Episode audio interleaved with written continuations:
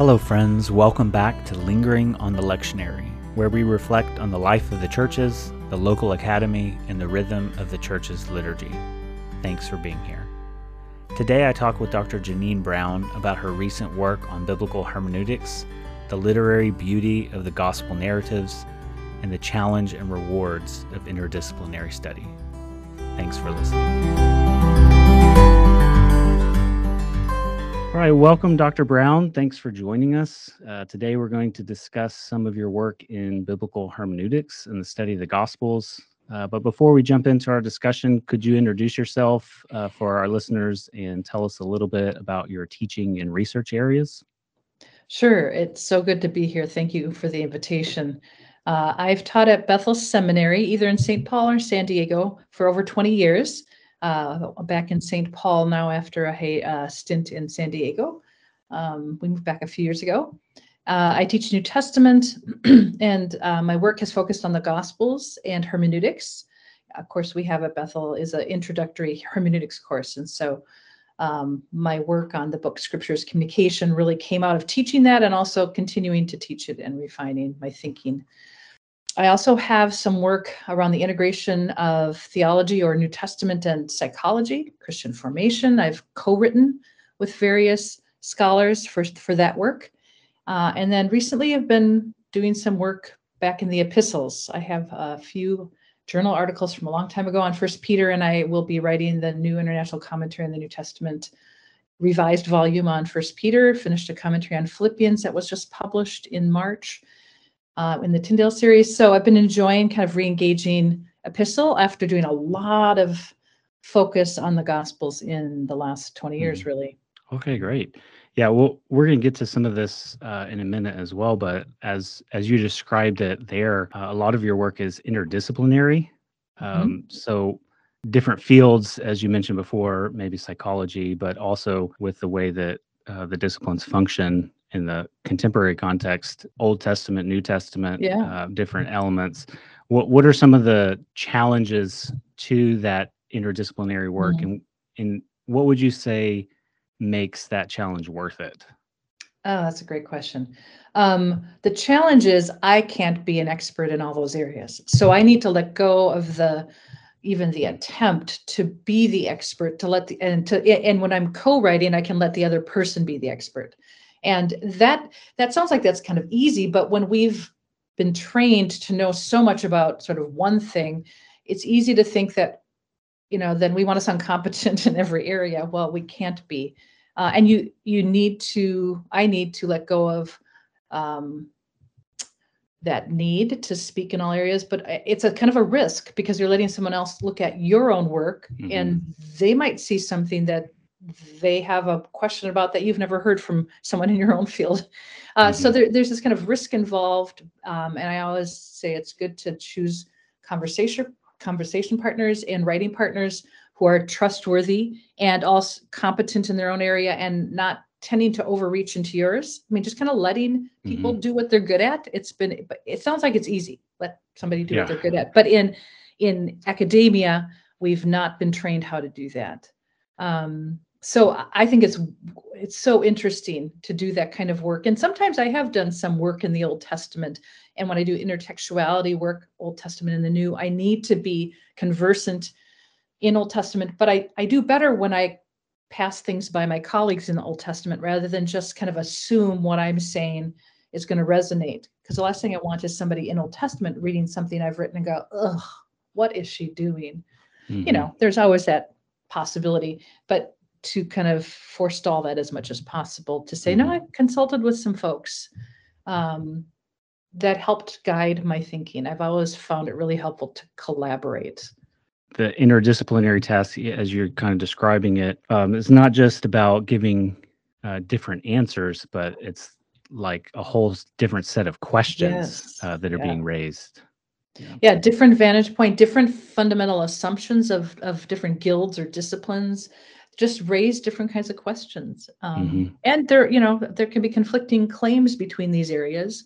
Um, I've always worked with people who come from sort of the same faith kind of stance, generally Christian faith stance. Mm-hmm. So that um, they're not necessarily functioning as a Christian psychologist, but they're a psychologist who has a Christian framework.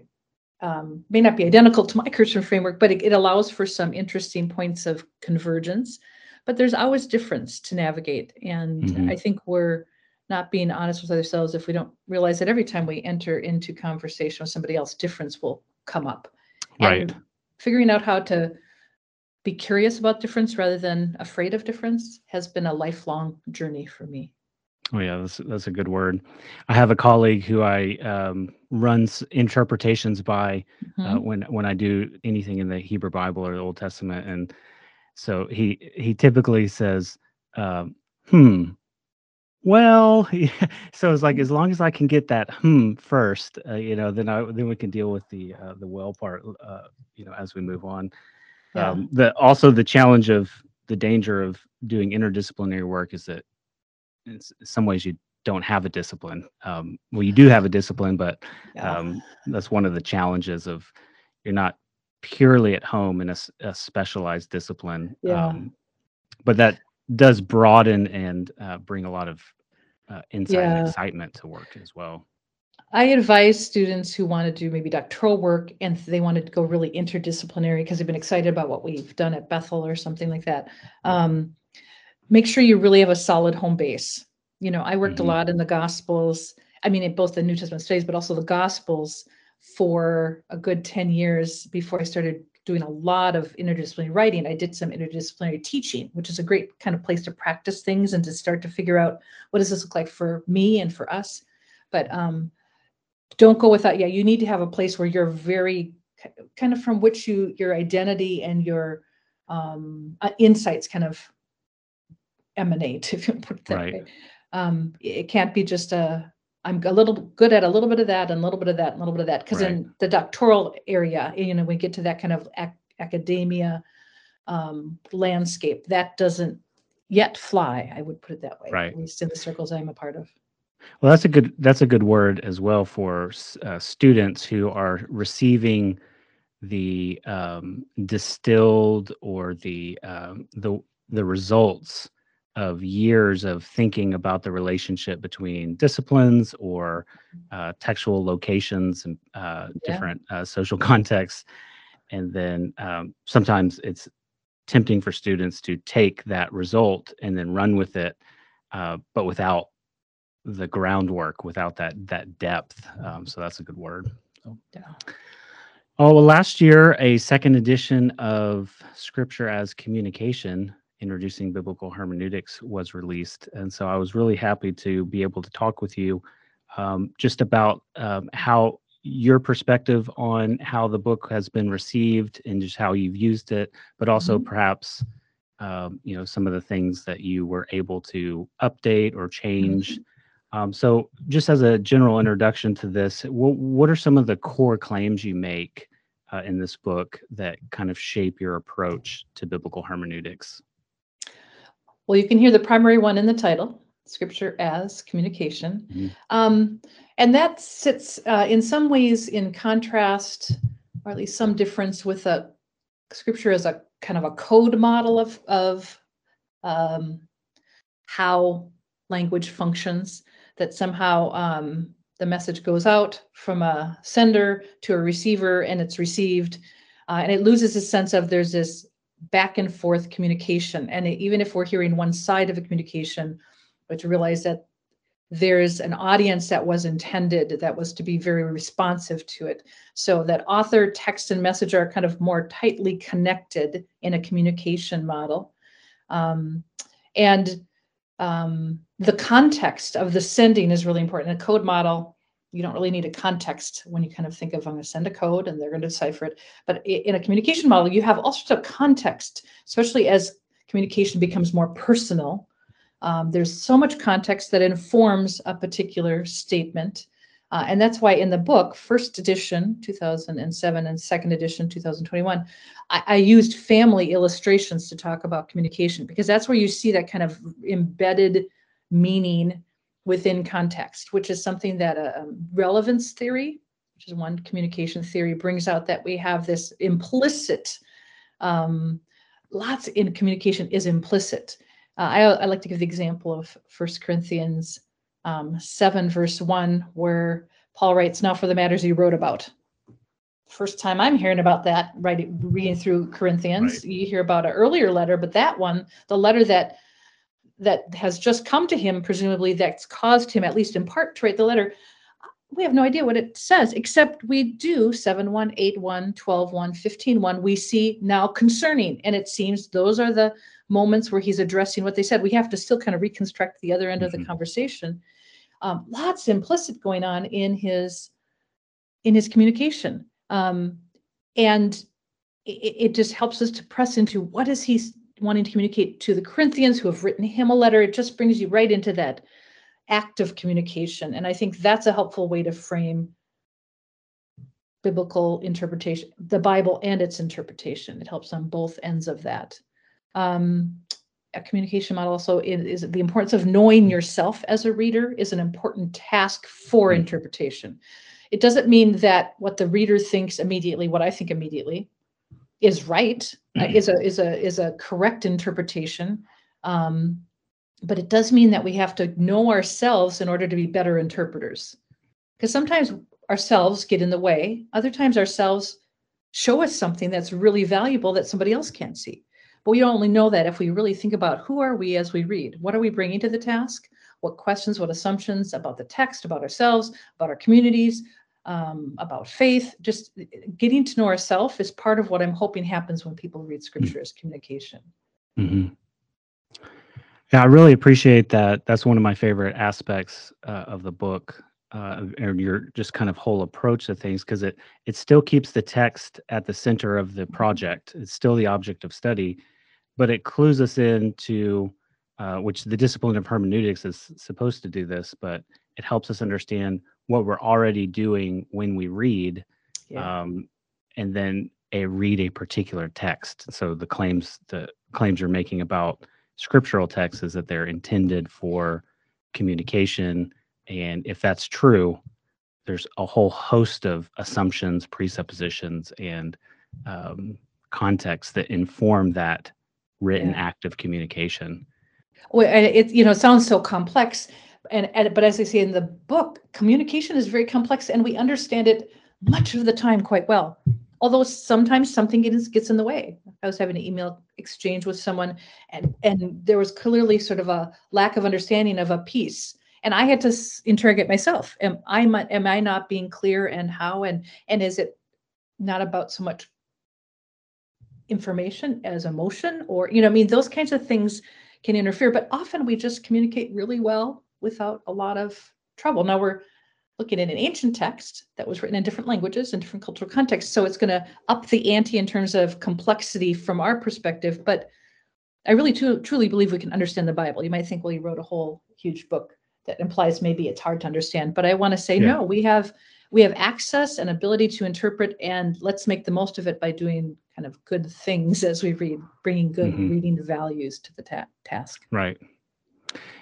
Yeah, and uh, one of the other that you mentioned um, using family illustrations Mm. um, was very helpful. It's one of my favorite parts of the book. Um, I was going to ask you later what are some favorite insights or surprising discoveries from the writing process. Uh, but this this would be one of my favorites uh, Mm. parts of the book uh, is the broad application of these insights. Um, so thinking about the role of the discipline of hermeneutics uh, in all of life, like Yeah, interpersonal. So studying biblical hermeneutics is going to make you a better conversation partner. It's gonna it's gonna help your marriage. I tell my students, uh, my freshman students, this will help your dating life if you think about the nature of illocutions, perlocutions, Mm. and um, Great. like, well, sh- he said this, but I feel like it was meaning something else. Um, yeah. Yeah, it helps you de- unpack that. Right. mm. Well, that's a good way to get freshmen to read my book, I suppose. Yes. Yeah, Yes. it, you know, I had a student, um, I teach master's students, I had a student um, who's a pa- children's pastor what, quite a while ago, had read the book, was reading the book, was in the process of reading the book at a coffee shop. Somebody in her, you know, a parishioner, a person who whose children come to the, the ministry she led, came up and was talking to her, and she said, I was listening to them differently because I had just read your chapter on the reader, and there was this thing going on where she was being a better listener because she was reading this book on scripture as communication, the Mhm. communicative part of it. And I, I thought, well, that was an unintended consequence of writing that book, but it's a lovely one. I completely affirm that this is a great thing, that we think more about who we are in the process of communicating and that we listen better to what people are saying as they Mhm. communicate and what they're doing, like you say, not just saying. This is a, a particularly memorable um, example early in your, I think it's either in the introduction, perhaps, or chapter one. I think in the introduction, when um, talking to y- your daughter, and she's giving you a series of statements Mhm. about um, about God and Mhm. and that God doesn't exist, and you're kind of asking, "Oh, well, do you mean that we can't see God, or that um, you know we don't?" Uh, so what you were saying was she was making a series of de- declarations, but it was really a process of um, asking questions or testing Mhm. things out. Um, and Right. That's the- Libby. That was Libby, not just on that topic, but all sorts of topics. She would not ask many questions. Kate asked questions all the time, and Libby hardly ever asked questions, but she would try test out these things. And she Mhm. wanted conversation. She wanted to clarify. Um, yeah, it was this this whole idea of her friend was describing God in sort of phys- very physical attributes, and she was like, I don't know if that's right. And she's like, what, seven or eight? I don't Mhm. know what it was, but yeah, she was testing out that stuff. And it Well, was and a that- question asking process. I had to hear it that way, or I would have just, you can't say Right. that. Or I mean, I don't think I'd ever say that to my daughter, but you know, that's Well, not a helpful way to converse. But some of the payoff of the communication model of meaning is thinking through there are a series of uh, elements that equip you as a uh, equip you as a hearer of that to understand what was going on Yeah. so like the fact that you were in a relationship the fact that you had knowledge of her disposition uh, it helped you and so working through like relevance theory or even some of the elements of speech acts Yeah. theory or Yeah. thinking through My- daughter claire yesterday she, she she's been doing this all week so we've had to kind of address it but she she walked out on the porch and said i'm going to go get another yogurt which is a declarative statement but then she just kind of stands there and looks at me and then kind of inches towards the refrigerator so it was like it was really a question or a uh, yeah, request um, and then you know she with a high level of agency, high level of agency. So, so you're she- figuring out how you how you help her moderate that.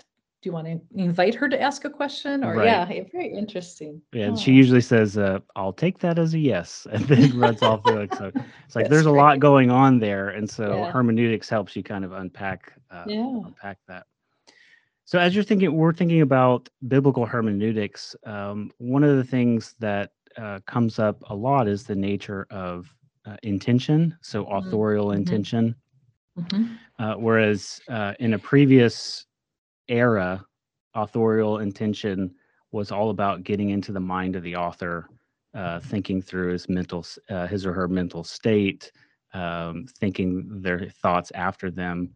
But what is, uh, what are some of the more recent uh, discussions, uh, and then this approach to meaning in general, but also the way that biblical texts work?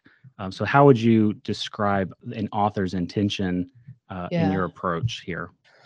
And I do um, land on the term communicative intention to to bo- to distance myself sort of in the theoretical realm from this authorial intention that meant we can actually understand a text better than the author understood the text. You know, uh, 19th century positivist kind of way of thinking about it. Um, so communicative intention really has the author and the text more wedded together. What I want to understand is what the author was communicating, both explicitly and implicitly, in the text that they wrote um, I'm not trying to understand Paul when I read Philippians. I mean, certainly that that there's a secondary kind of, of course, I'm going to understand him better, and that is a good thing, at least in as he wrote to the Philippians in Philippi Mhm. in mid first century. Um, but it's really about understanding that communication well, and I, you have to understand Paul and the Philippians better to to get that to get there. Um, but it's not about understanding Paul better, as if that's the goal of New Testament studies and Pauline studies. It's not to understand Paul better on his own terms, in a sense. because we only have 13 letters from Paul at most, right? Hmm. You can understand somebody after reading 13 of their letters, plus some description in Acts of what Paul did in a narrative context, you know, in the narrative description. Um, that's that's pretty uh, that's a pretty big order, tall order. And, and so I think just uh, understanding, we're really trying to understand Philippians. And that means, of course, getting to know Paul and the church at Philippi and the city of Philippi as much as we Mm-hmm. can to understand how that context is informing the communication. You know, um, it's a Roman colony. Does that make any difference in interpretation? Which it's the only letter where Paul uses the language of politeuma and politeuomai, the the language of citizenship or being a good citizen, faithful citizen. Um, I think so, probably. But you know, so those things matter. But really, it's about the communication, the text itself, and the author shouldn't be divorced from Mhm. that. At the same time, the author shouldn't be the the focus, is if we're going to get behind the text to the author, and that's the goal. Right. Um, so that, and so, and, and again, I've talked about how the reader fits in that a bit, but hmm um, trying to to stay really close to those three as we're thinking about communication. Thinking about the object of study, um, keeping it as not trying to understand everything about Paul, but trying to understand what Paul has written to the Philippians in this Mhm. particular letter, um, which includes some of those other elements. But the the text itself is helping you navigate um, right. what the what those other contexts need to be. And the text constrains meaning, but it doesn't, you know, it doesn't just make it obvious at every turn exactly what the text means. Now, because the text is four chapters long. So you say, Right. well, well, what does this verse mean? Well, a verse doesn't mean anything without the other four chapters. So, uh, you know, so trying to figure out how to, uh, to get your head around a whole. I try to get, Mhm. tell my students, you know, you, you can go and preach on Romans, you know, 12 verse one through and verses one through three and, and kind of nail it, I suppose, in your own mind. But can you teach on Romans 12 through 15 and help people hear the whole or one through eight or you know i mean how do you kind of grapple with texts more holistically that gets into maybe gospels and stories a bit more Yeah. or practice that more but uh, i think that's part of it too is thinking about how we think about the text sometimes we think about it Right. such small pieces and there is no meaning in a word i mean there, there i shouldn't say no meaning there's a sense of a word but you know some words like in don't give us much you know Mhm. uh, you know so how do we kind of really hear context as a crucial part of the whole as a part uh, the text as whole 1st Mhm. and then as parts that would be my emphasis at least That's helpful. Uh, in, one of the things that struck me in your introduction to your Philippians commentary, um, lots of commentaries have uh, start with the typical historical um, introductions or historical context, or some of the methodological issues or the structure of the commentary, uh, and then others emphasize the theology, uh, but not as many forefront some of the hermeneutical assumptions that are being made. So I thought that was a really helpful uh, Mm. way of starting your commentary uh, by just laying out some of the inevitable hermeneutical positions you're taking uh, right there in the the introduction that everyone is ta- is utilizing, but not often or not always uh, uh, laid out. Uh, Yeah. One of the things uh, you mentioned there in relation to it reminded me from our conversation here. Uh, you mentioned that historical reconstruction is necessary and inevitable, but you also note the importance of carefully considering how that background information or that historical context is utilized, which then becomes a hermeneutical task. Um, so you lay out the the difference between under constructing the context and over constructing the Yeah. context.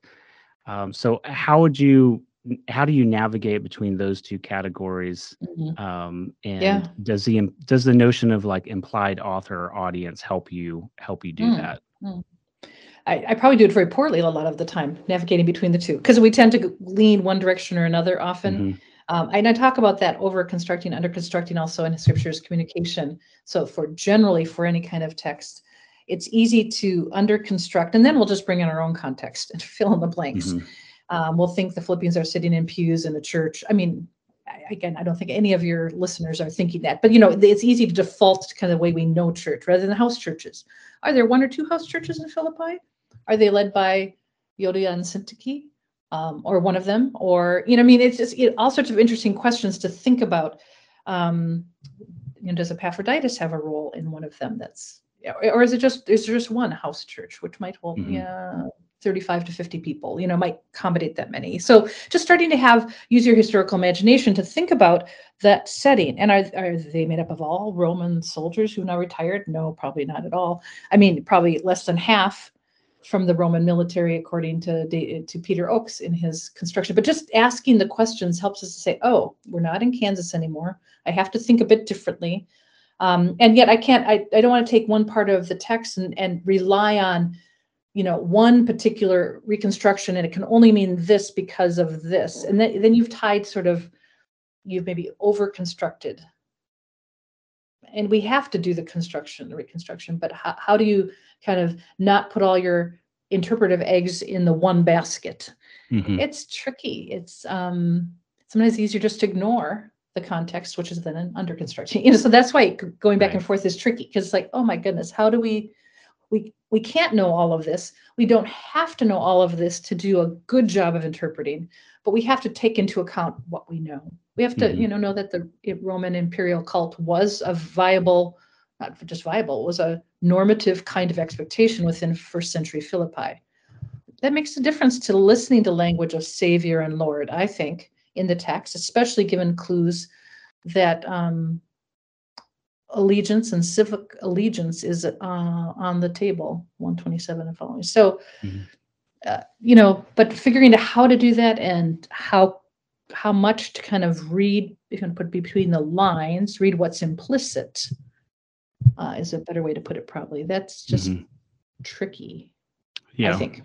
And i loved but, i loved writing that little bit in the beginning of the philippians commentary because i i heard a few Philippians commentators talk a little bit about their hermeneutical assumptions or their way of going about things, Markus Bockmuehl and uh, Elsa Tamez.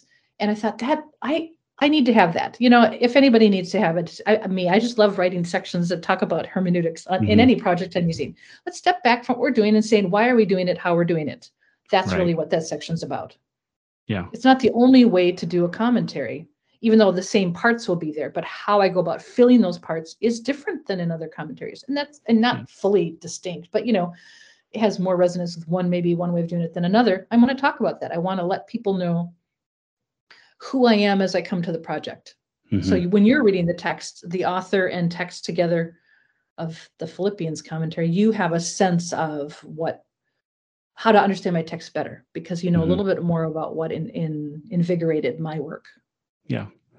Yeah. And I think laying out some of those categories briefly is helpful uh, for readers and scholars as we're thinking about, we're actually using uh, in making those hermeneutical decisions, even if it's, um, even if it's not something that we're consciously doing or as part right. of our method, we're still right. going to be making those uh, hermeneutical decisions. Yes. Yes. We all have a hermeneutic, no matter what.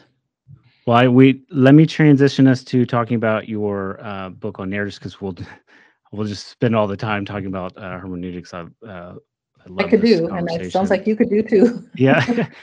Uh, in 2020, uh, you published the Gospels as stories, which introduces uh, a narrative approach to the Gospels. So, in this book, what do you mean by narrative criticism as a way of getting at the uh, the meaning of the Gospels? and how might this approach differ from other common approaches uh, to mm. reading biblical narrative in particular? Yeah, narrative criticism or narrative analysis in um, the Gospels really, and, and, in biblical narrative generally, really developed in the 1980s. Uh, um, different people did a narrative critical read of each of the Gospels, different folks. Um, and it's gone through a refining process, I would say, in the last few decades. In other words, it kept on being valuable, but it, it morphed and tried to be a little bit more historically oriented because at first it was kind of ahistorical. Um, but the, the idea was that you'd look at biblical stories, biblical narratives in their storied shape.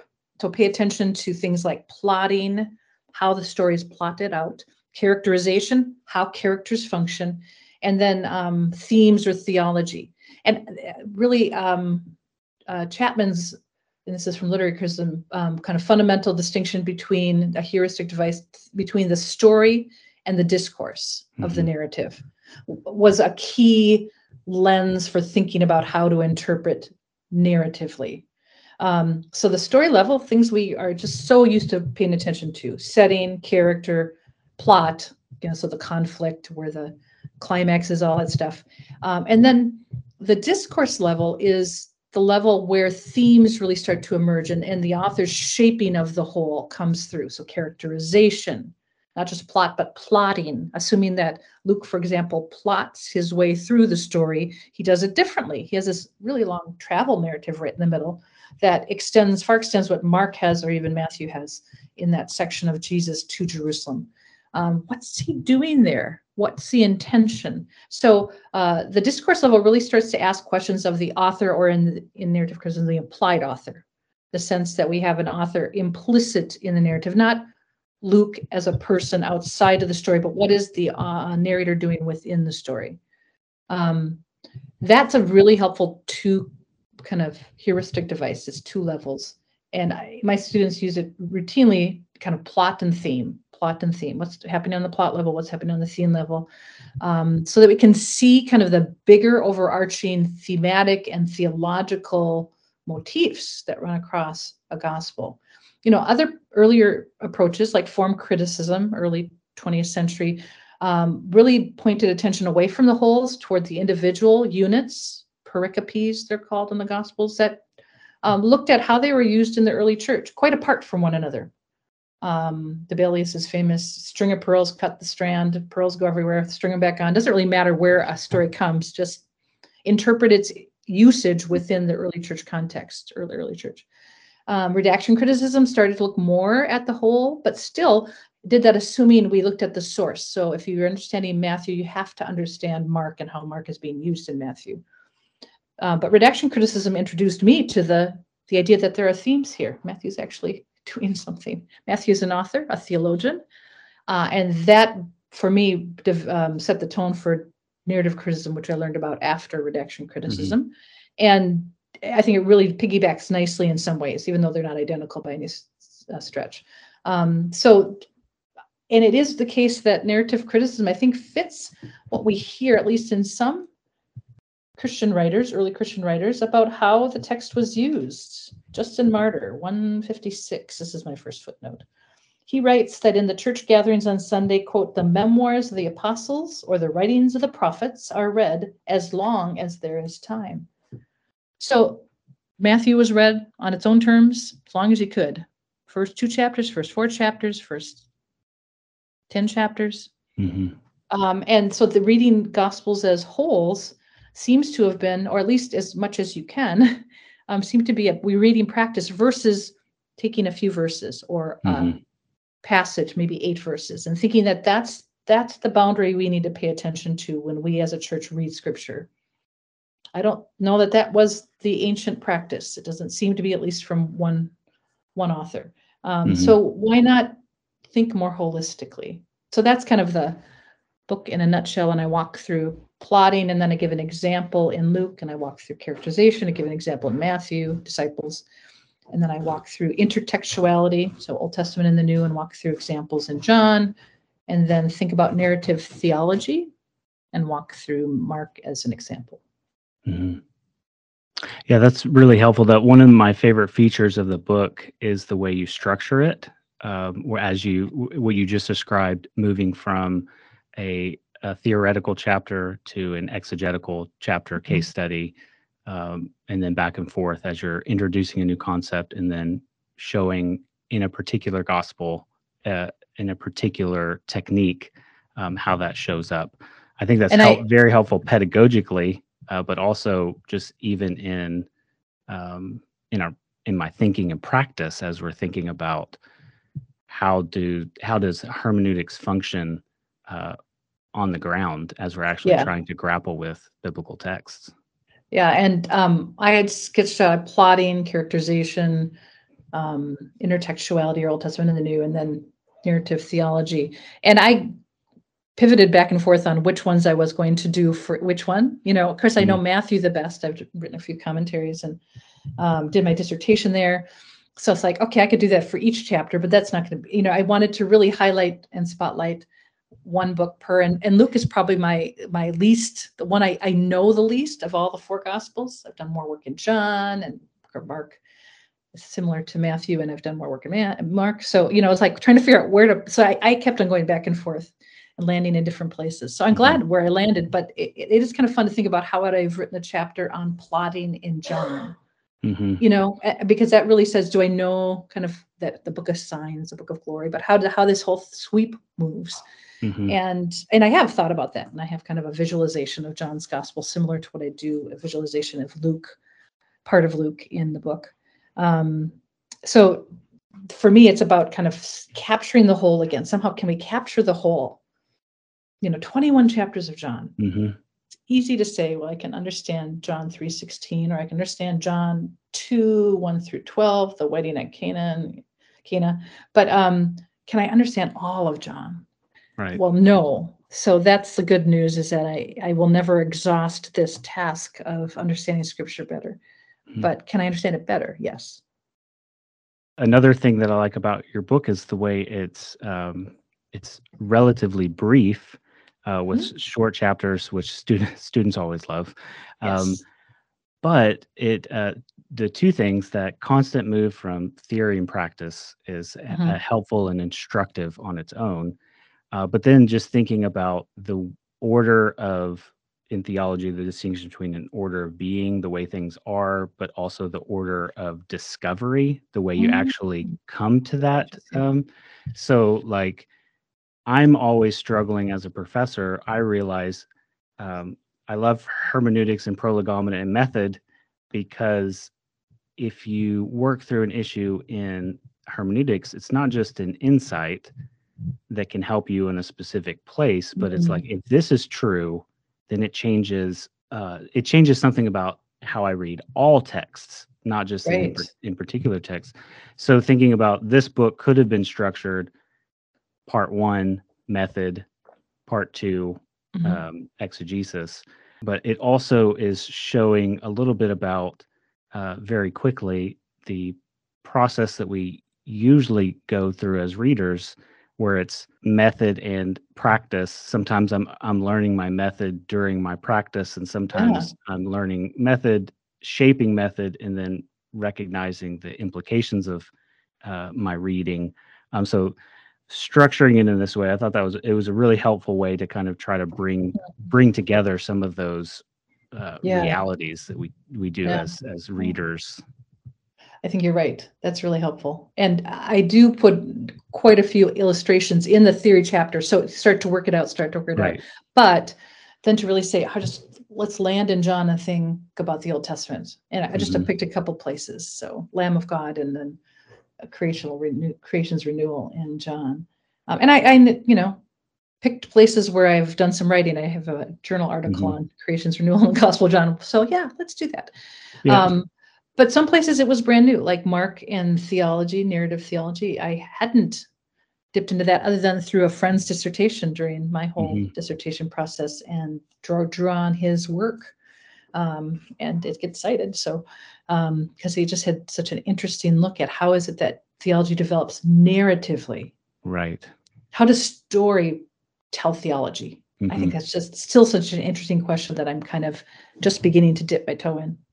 Yeah, in in particular, um, uh, I appreciated that chapter you mentioned on Mark as you're thinking about a, a narrative that sometimes, at least popularly or anecdotally, gets tagged as, "Oh, this is the historical one. This is the." Um, this is just the just give me the facts ma'am and mm, then uh, yeah. the others uh, are the theologians uh, but seeing how mark is communicating at the level of the whole uh, mm-hmm. thinking about. So as a reader, even just some of the things you noted in there, it's like here's uh, a lot of discourse, like in chapter 13, and then all of a sudden you realize at some point it's it's been a while since Jesus has spoken, or that, mm-hmm. and it's like uh, in one sense it's a choice of what happens in the narrative, but thinking about the authors as good authors as Yeah, they're communicating these things. Like, oh, there's a reason why the dialogue stops here, or it just gets interspersed here, or so. Some of the uh, the way that you structured the book as well is helpful uh, in that you, if you see this pattern in this one place, that it kind of immediately triggers. Oh, well, what would that pattern look like in the synoptics or what would it look like in john Mhm. or Mhm. does this take also place in the prophetic history you know so some of those um Right, seeing the bigger picture pieces help you to, yeah, I think help you think structurally about a work. And structure is crucial to intention. It's not the only thing, but you know that the way something's structured gets us started to think about what is an author up to. So I mhm, think that's yeah, that's really true. Um, yeah, and I was just thinking of your your I, your thought that um, you know, kind of this new way of conceiving of the how, you know, hermeneutics impacts than what we're seeing, and and that really happened for me when I read Richard Hays's work on echoes mm, mhm, from Old Testament into New.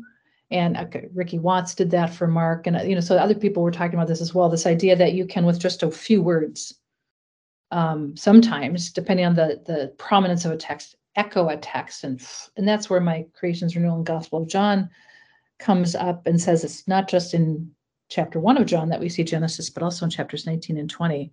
Mhm, Behold the man.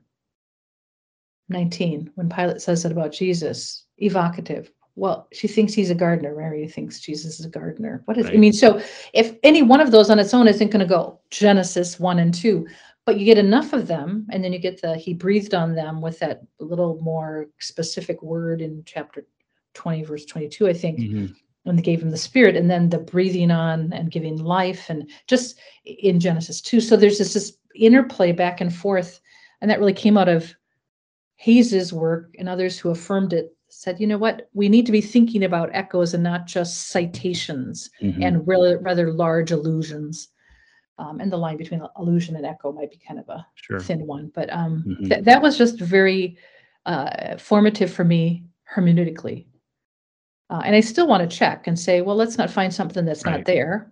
Uh, but you know, but of course, that's in the eye of the beholder to some extent. But it is the case that there are some ways, and I've developed some kind of guardrails to think about that with. Metalepsis is that that idea of taking something Mhm, and echoing it and maybe transposing it, um, and thinking about guardrails that help us not just see anything we want in a text, but at the same time realizing the New Testament writers are steeped in their scriptures, which is mhm.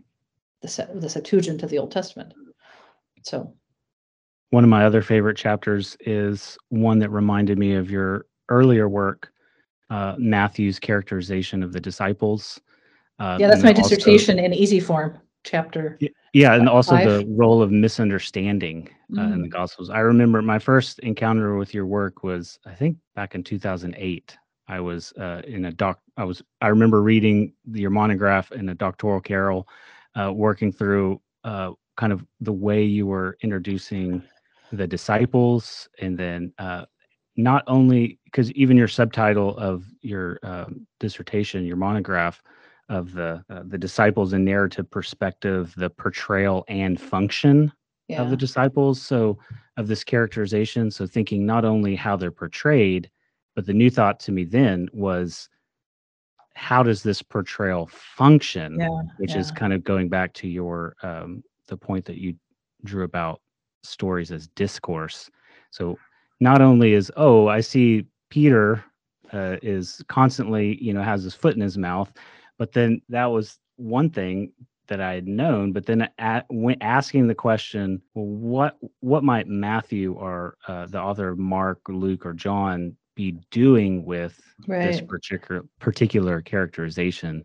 Um, that was really uh, illuminating. And I remember thinking, uh, just you know, sitting in that doctoral carrel, thinking, I put your book down, and I thought, the biblical narratives are so rich Yeah. because because you were doing you know like 300 pages on a particular characterization uh, of the disciples and it was and it's something that i think your book does as well is like if you see this tool you see this pattern or Yeah. this textual feature then it it has a a double function of one it's convinces you that oh there's something here and it gains insight but it also kind of shows you oh, if this is true on this point, what might else be true of Yeah. this? You know, Yeah.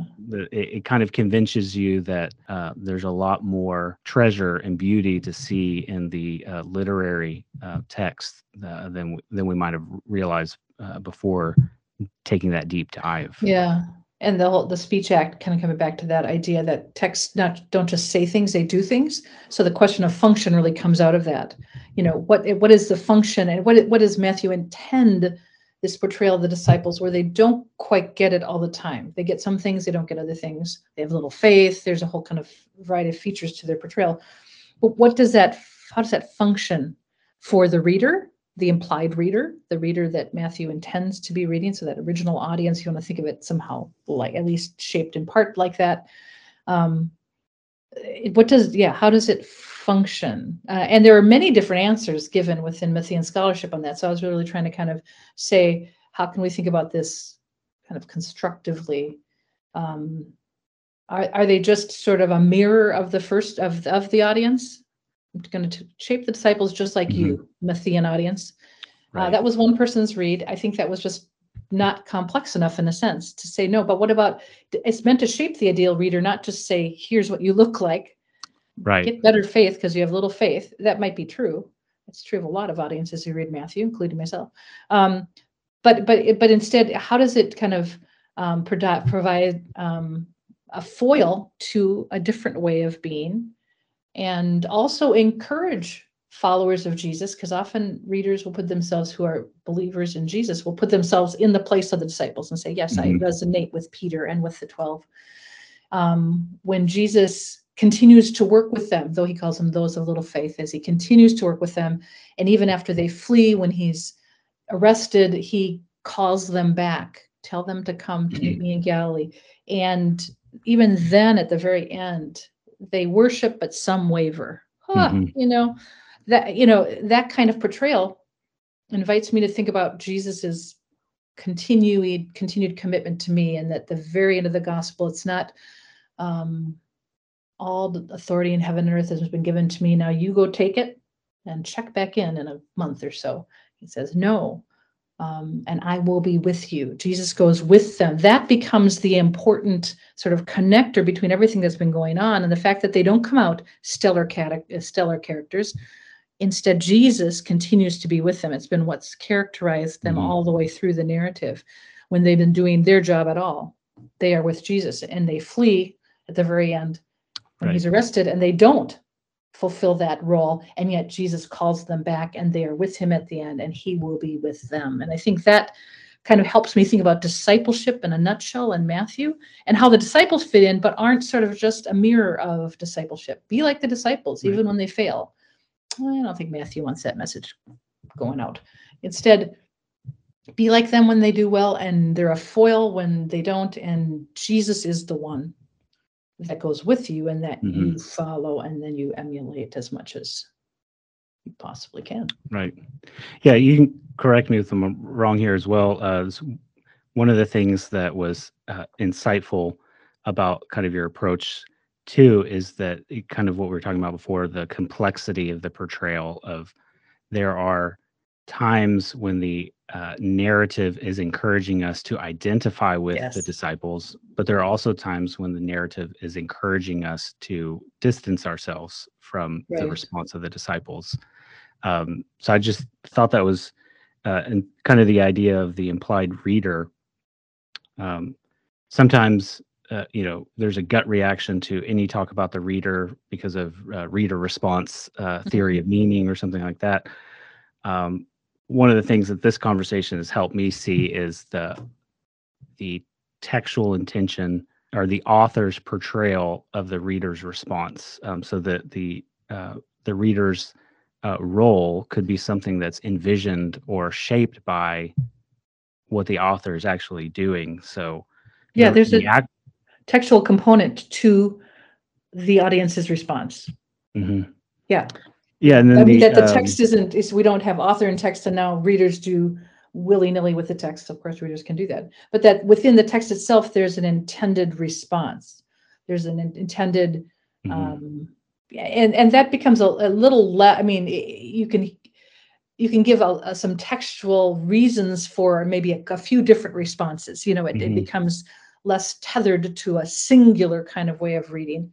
Um, right. But I do think, and I read this in Paul now as well, um, the idea of, of what does Paul, how does he tap into the pathos of his readers? When you think about ethos, logos, and mm-hmm. pathos in ancient rhetoric, how does he tap into pathos?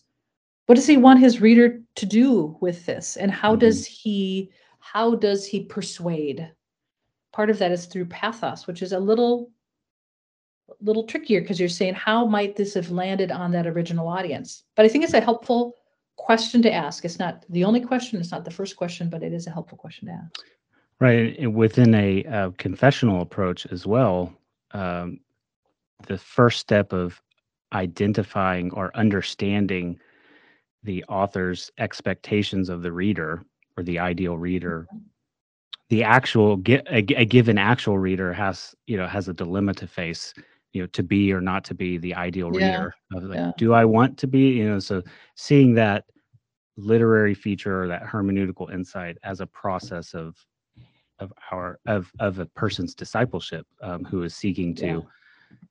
understand what a text is uh, expecting me to believe or uh, make me feel either disturbed or uh, delighted, um, and then st- grappling with either struggling or uh, seeking to uh, align my uh, disposition or desires to the disposition and desires of the ideal reader or the implied reader. Yeah, yeah. Um, you know, ha- has a few different directions that it might uh, might go. Yeah, no, I agree. Well, I appreciate your discussion of these uh, scriptures communication and the gospels as stories. We've we've really kind of just touched on a few things. We could mm-hmm. spend several more hours doing this, but I no one would listen, and I, I won't keep you for doing that. Uh, but I do have one more reflective question that um, sure. that I like to ask, um, and this relates to just kind of uh, a, ge- a general thing but there, there's a lot going on in our world that is discouraging. Uh, but what is something that gives you hope? Mm. Yeah, I mean, that's such a large question. I had to think on that for a bit. But I think one of the things, and I've just been writing about it again in some work I'm doing, um, is the biblical theme. And I would say, the, I look at the New Testament part of this uh, theme of wisdom so um, I've worked on chapter 11 of Matthew, where Christ emerges, Jesus emerges as Messiah, as God's wisdom.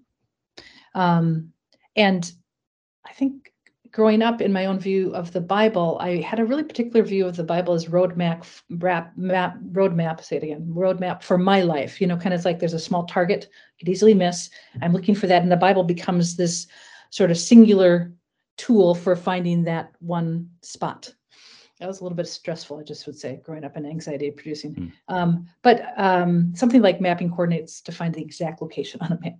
Um, but I've I've come to view the Bible um, written to believers long ago, but intended for me and my community um, to be studied and followed with the guidance of the Spirit and with this idea of Jesus with us, Matthew theme, as the source of wisdom. So. I feel like um, an invitation for me has been to to move away from um, or to, to move to a, a view of wisdom that's about seeking wisdom daily in life in prayer and scripture you know um, and two texts that guide that for me uh, galatians 5:25. since we live by the spirit let us keep in step with the spirit mm. i just find that very interesting that we've already live by the spirit so keep in step and it's this kind of nimble I've got to find find where the spirit's going and following because sometimes the spirit might take a really quick left turn. I've got to be ready to go. Funk, funk, funk. My dad used to walk around in the snow in Minnesota with his big boots, and he had a lar- long gait, and mine was shorter. And I'd jump after him into his spots in the deep snow. Every once in a while, I'd misread which way he was going and yeah. snow all the way up the leg. Ah. So this that picture always goes with me with this idea of wisdom in life is following the spirit. Scripture guides us and Jesus in our midst. Um, and that just feels to me like a hopeful way of thinking about how is it that God is working in this world and working in my life and working in my community. And then I go back to Matthew 11 when Jesus says, Learn from me, for I am lowly and humble in heart. Mhm. Learn from me. So, learning from Jesus, um, informed by scripture, led by the Spirit, it just feels like a broader invitation than study the Bible so I can find the one thing I'm supposed to do with my life. That was my view as a young person, maybe. Uh, it's it's helped me to think about what it means to navigate in a world that doesn't have is pretty complex and doesn't have, like you say, um, hope sitting at every point or happiness or joy just kind of exuding around the edges. Mhm. There are moments of that certainly.